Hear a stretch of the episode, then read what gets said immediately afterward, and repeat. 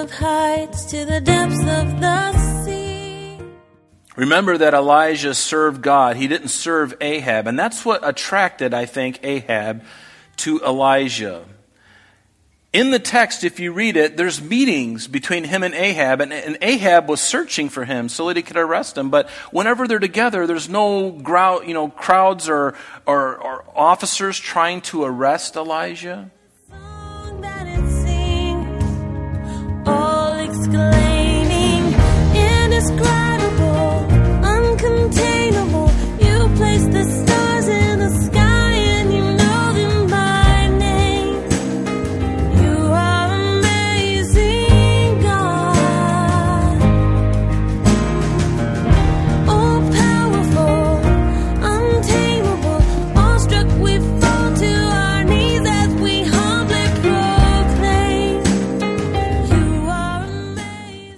Welcome, everyone, and thank you for joining us. You're listening to Truth in Christ Radio, a Bible teaching radio ministry of Calvary Chapel of Rochester with senior pastor and teacher Rob Kellogg. During our study, we learned that Jezebel was the one that initiated the effort to kill Elijah for his acts against the priests that served as the worshippers of Baal.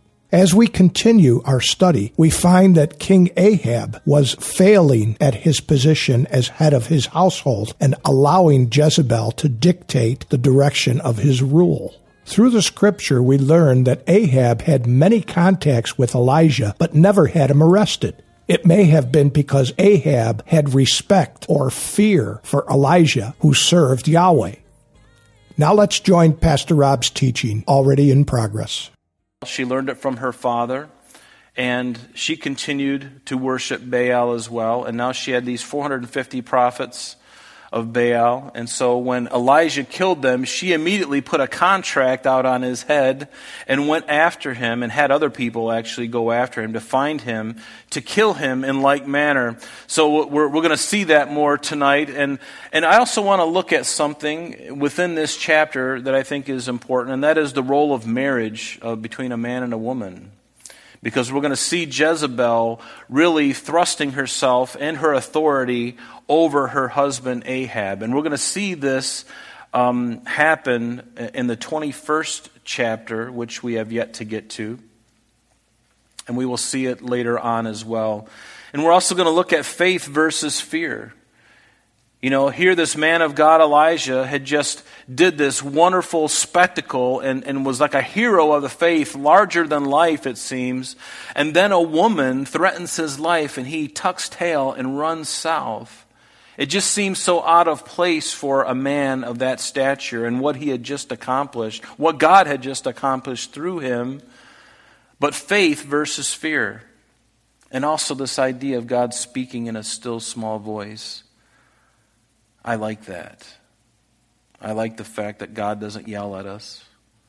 That when He really wants to speak to us, He speaks to us carefully, gently, in a way that is entreatable, in a way that we can understand and we will respond to. Because remember, God knows you better than you know yourself. And when He speaks to you, He knows the precise moment that He needs to speak to you. And He's already prepared your heart. He's waiting for that moment when you're ready because he's always ready to speak, but he waits in gentleness. He waits until you're ready to hear it. And sometimes he allows us to go through difficulties to prime us, to get us to that place where we're just like, oh God, I am just so fed up. And he's like, okay, now I got your attention. Now I can speak to you kindly. I can speak to you where you're really going to understand and it's going to make sense to you. And he does. And those moments, unfortunately, for most Christians, including myself, they don't happen every day. God speaks to me through His Word, but I could honestly count on probably two hands where God has been, you know, in major points in my life, at, at, at different forks in the road of my life, God has always spoken to me in ways that I can't, I can't prove it to you. But I know He's spoken, and sometimes it's through His words, sometimes it's that still small voice. And then you simply trust Him, and you step out in that.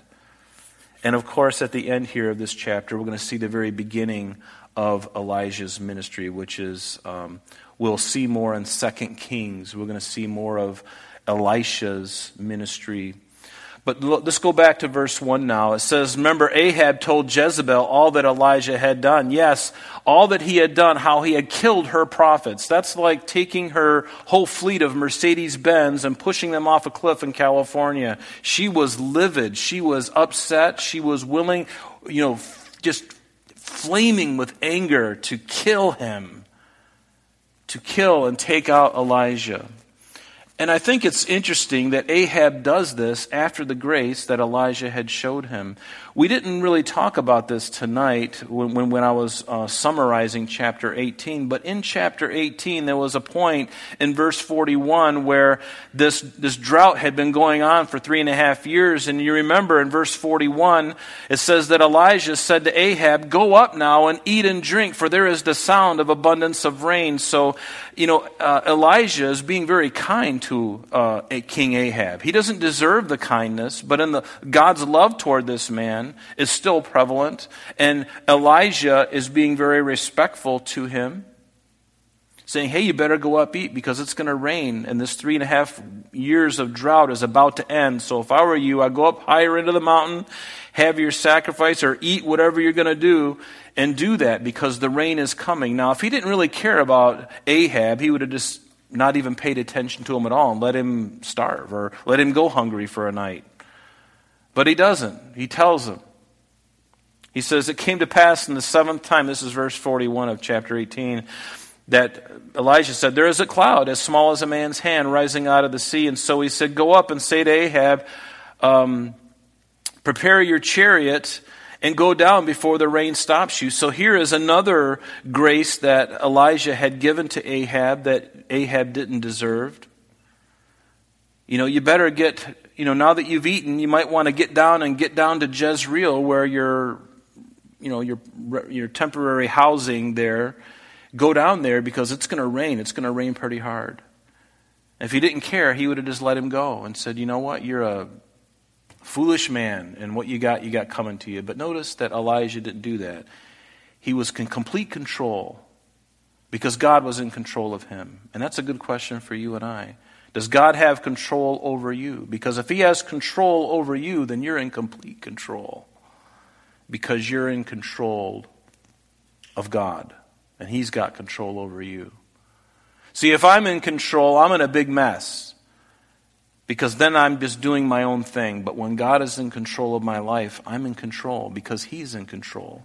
And people notice that about you. Do you know that? when God is in control of your life? While everybody is frazzled and freaking out, you're the only one who kind of walks in the room and goes, What's, what's happening? And they're like, Don't you know? It's like, No, and neither do I care. God's still on the throne. There's something about that peace that God does in a heart of a Christian that provokes people. It really does. It provokes them. And they're like, they look at you like a cat testing for new eyes. They're just like, What's the matter with you? And you're like, Well, I've got the Spirit of God in me, and I'm not worried.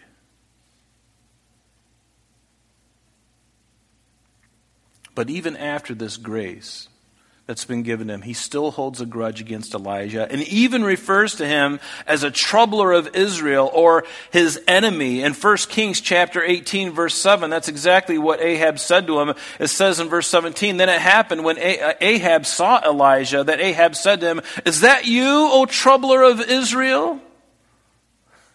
What a way for a king to address a prophet. And yes, from his perspective, from Ahab's perspective, Elijah was a troubler because he didn't have good news to tell the king. And why didn't he have good news to tell the king? Because the king was so engrossed in his own idolatry and his own stubbornness. The only thing that Elijah could share with him is warning and judgment. And so therefore, there was only bad news for him. But at any moment, he could have turned from that. Ahab could have said, you know what, Elijah? Everything that you've said so far has come to pass. And you know what? I'm just really tired of fighting against God. Like he would tell Saul Saul, are you tired of kicking against the goads? Are you tired? Are you, are you weary of it? Have you gotten to the end of yourself? He even told him that he was his enemy in 1 Kings chapter 21 verse 20, which we have yet to get into. Ahab refers to him. It says in verse 20, So Ahab said to Elijah, Have you found me, O my enemy? And I love what Elijah answered. He says, I have found you because you have sold yourself to do evil in the sight of the Lord. You sold yourself. Who did he sell himself to? Yes, our adversary, Satan. When you don't do God's will, you're serving the other master, lowercase m. People think, well, I'm, I'm serving, you know, my own interests. Well, if you're not serving God's interests, you're serving your own interests, and I hate to say it, but your own interests are all wrapped up in the little ball called Satan's interests because it's all self centered, and he is the king of self centeredness.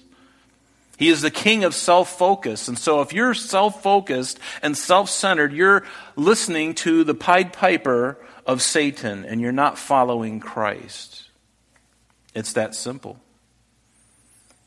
And I love this. This confirms what Jeremiah said in chapter 17 and verse 9. What did he say? The heart, God tells Jeremiah, he says this to Jerusalem. He says, The heart is deceitful above all things and desperately wicked. Who can know it? And I love it because the very next verse, verse 10, God answers his own question. So if the heart is deceitful above all things, who can know it? And God says in verse 10, I, the Lord, search the heart. I test the mind, even to give every man according to his ways, according to the fruit of his doings. God answers his own question because he alone knows. Does that bring comfort to your heart, to your weary heart tonight? That God knows? I find great comfort in knowing that He's omniscient. He knows all things. He can't learn anything because he's uh, completely aware of everything what's coming around the bend, what's going to happen next year, the injury that I had today, or the injury that I'm going to have three years from now, or, or the spot that's going to show up on the x ray next month when I go in for my normal routine. He knows all of these things. And, Christian, do you understand? Even though we don't like to go through these things, can you trust him? Will you trust him for these things, knowing that he knows all things? He's going to prepare you, he's going to take care of you even to the very end. Isn't he Emmanuel? Isn't that his name? God with us? Or is he God sometimes with us? Quasi Emmanuel. No, he is Emmanuel.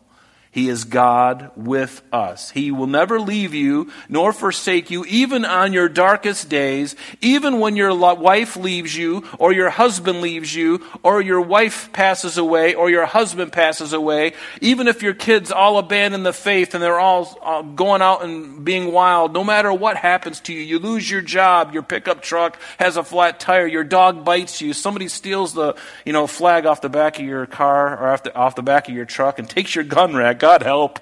but such is the unregenerate heart of man. Remember that Elijah served God. He didn't serve Ahab. And that's what attracted, I think, Ahab to Elijah.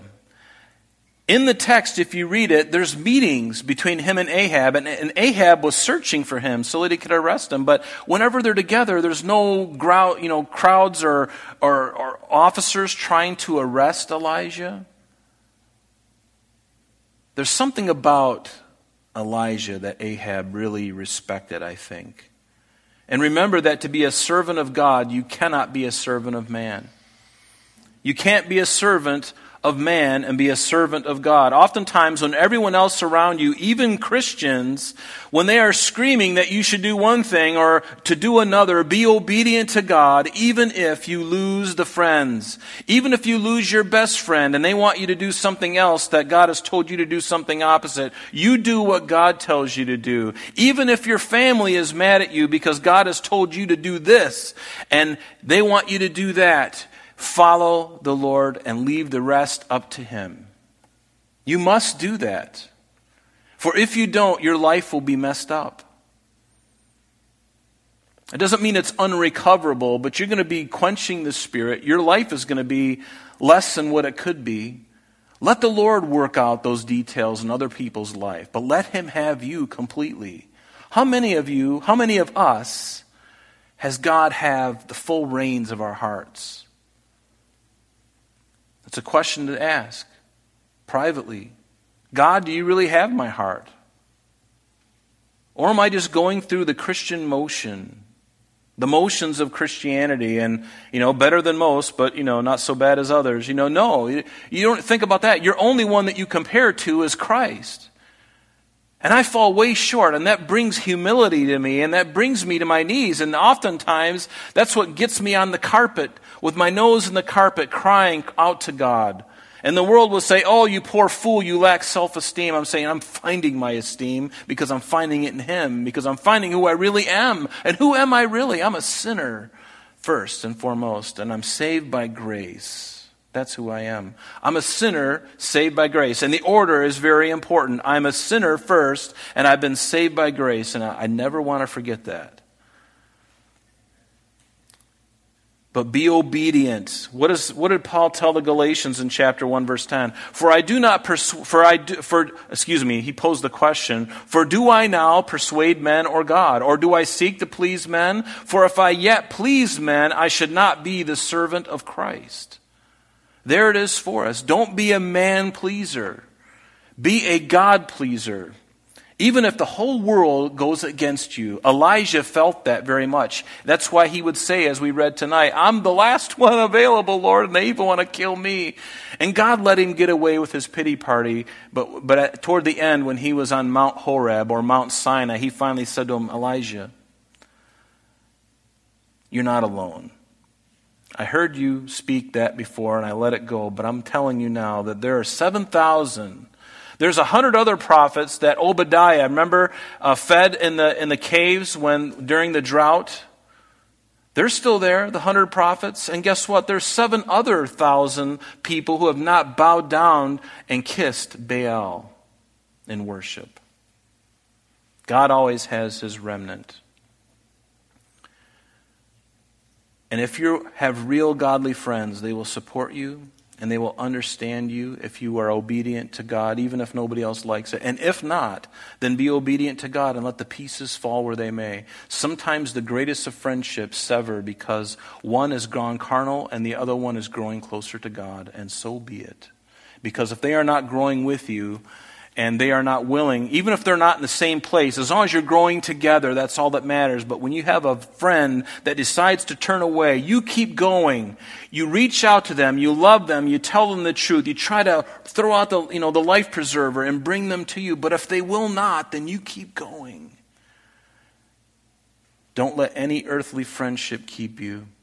Notice in verse 2 it says, Then Jezebel sent a messenger to Elijah, saying, So let the gods do to me, and more also, if I do not make your life as the life of one of them by tomorrow about this time. So this is a direct threat from Jezebel. And we found out about Jezebel in chapter 16, and it tells us in verse 31 a little bit about this woman. It says, And it came to pass, as though it had been a trivial thing for Ahab to walk in the sins of Jeroboam, the son of Nebat, that he took as wife Jezebel, the daughter of Ethbaal, king of the Sidonians, and he went and served Baal and worshiped him, completely giving himself up and not serving Jehovah, but rather serving this false God. So now this young lady is being brought up in a very uh, privileged environment. She's the queen, or she's the king's daughter.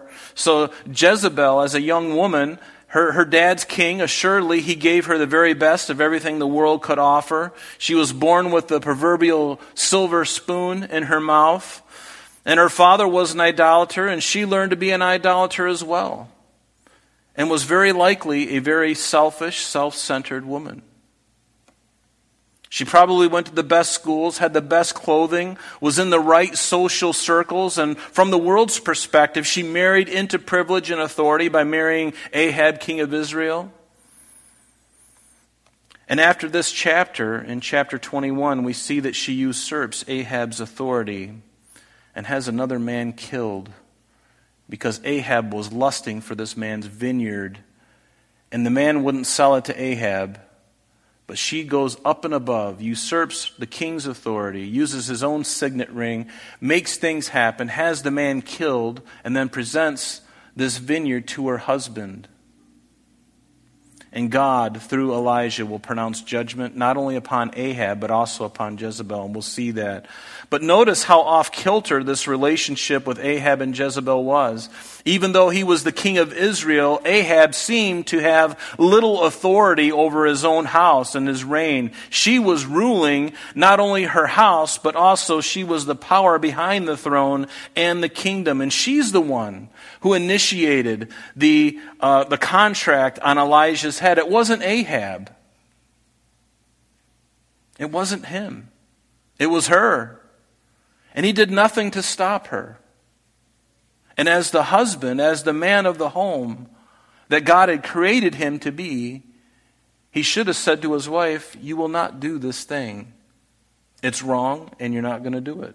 And if she was a godly woman, which she's not, she would have gladly submitted to her husband because that's God's order. And even though Ahab could have seized Elijah and imprisoned him, notice that it was, it was her. So let me ask you a question. When do you know that God has let a culture or a people or a country go?